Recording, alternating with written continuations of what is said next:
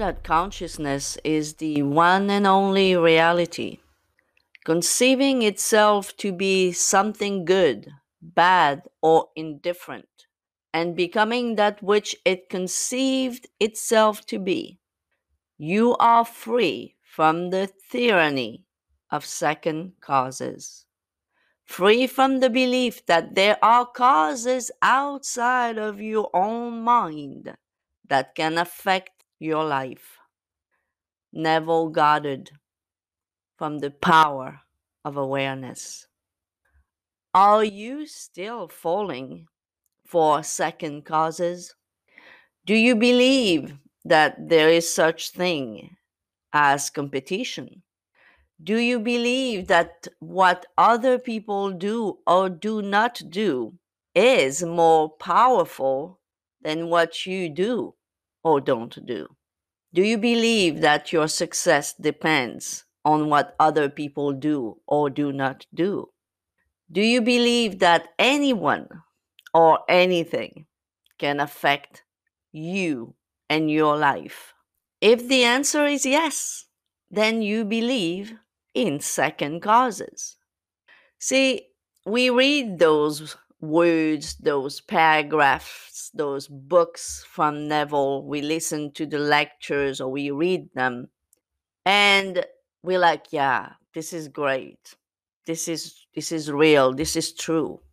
But you only know if you are truly applying what you learn from the teaching of Neville Goddard by the reaction, by your reaction to things in your life. Because how you react to things is really showing you, not anyone else, showing you where you stand when it comes to not only knowing the law, but applying the law. As I said in my quote, in my own quote, on my Instagram on Sunday, your reactions, good or bad, always tell you from what state you are living in. Exactly. How do you react to things outside of you, or what appear to be outside of you anyhow? It's showing you how you feel about yourself. It is showing you in what state you are in. If you are in a state of victimhood, for example, which is a state I know well, I've been there for many years. Well, if you are in that state of victimhood, you are always going to feel that people are attacking you, that people are against you, that people are up to no good when it comes to you. This is the state of being a victim. So what a lot of people don't realize when they are in that state, and which I didn't realize for many, many years, is that being in that state will always bring circumstances and people that bring those circumstances with them that are going to make you feel like a victim. But the truth of the matter is that we create those people. We create the version of those people that are going to activate even more our victim state. But it is not because you are a victim. It is because you are making yourself being a victim because of the belief that you have, because of the state that you are living in. The day I understood this, the day I changed myself from being a victim to being a victor, everything changed. The way people affect me is now completely different. It is so different than when someone comes complaining to me about things. Now I look at it from my victor point of view, my victor state. I do no longer inhabit that victim state, and I see things completely differently than them. At the same time, I understand how they feel because I know that they are in that state of victimhood. Someone was making the comment yesterday in my Facebook group about parallel realities. And what people call parallel realities is nothing less, nothing more than state. It's just that those coaches that are not, let's call them Neville Goddard's teaching coaches, which we are, there's very few of us. A lot of those manifesting coaches don't even base their teaching on Neville Goddard, but more on different things. So they tend to use the word parallel realities when all they mean is state. And a state or a version of you in whatever parallel reality you want to call it, it's the version of you being the person that doesn't exist in another version of you. So you could replace the word version by the word state, and it would be the exact same thing. So don't get lost too much in terminology, because you might lose in results. When you are in a state of being a certain person, it's the version of you of being that person. So when you are a victim, you are that version of you, and there is no way around it. You are going to see the world from that version of you, from the version of you being a victim, which is the same thing as saying from the state of you being a victim.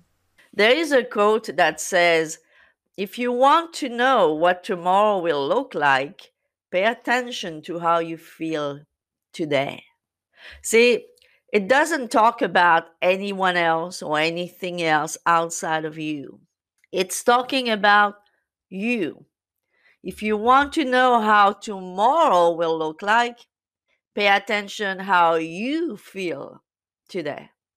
So how you feel today, how you react today, what you believe to be true today is what is going to affect your tomorrow.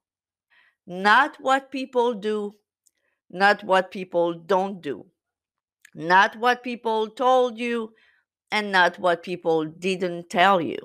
That cannot affect you. Do you know the first principle? The first principle is this: be still and know that I am God. What does that mean?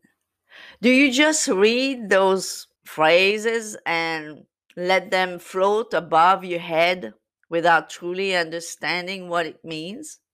Because if you are in the manifesting community, you should know what the first principle means. Be still and know that I am God. What does that mean? Be still means to relax. Not to fight, not to strive, to know and relax. That I am God. Who is I am? I am is you. I am is me. The I am is the awareness of being. It's your awareness of being. That awareness within you is God. And by the way, this is in Psalm forty-six ten. And in the manifesting community, it is called the first principle, because once you get this, you get everything. And why is it important to understand and live by this principle?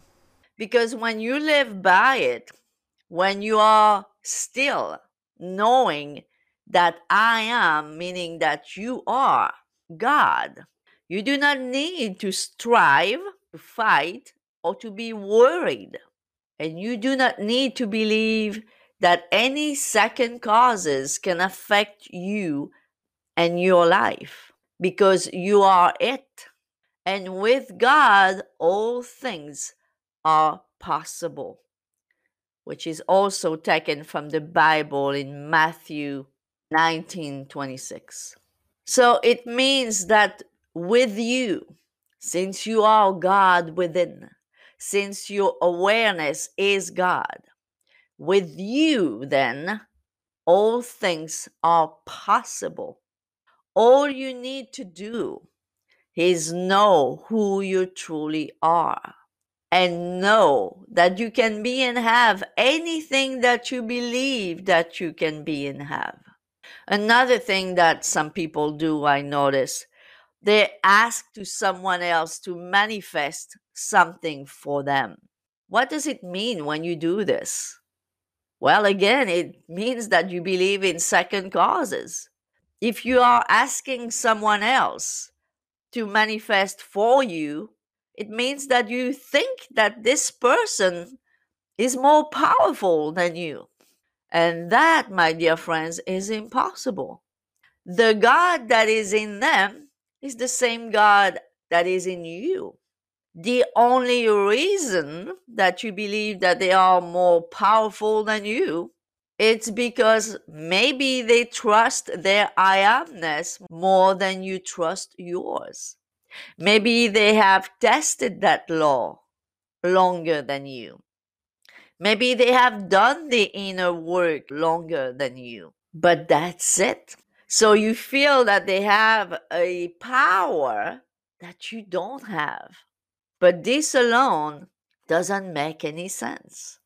I never ask anyone to manifest anything for me. If I feel that I'm struggling to manifest a desire, I go within and I remind myself that I am God and that all things are possible for me, because all things are possible to God.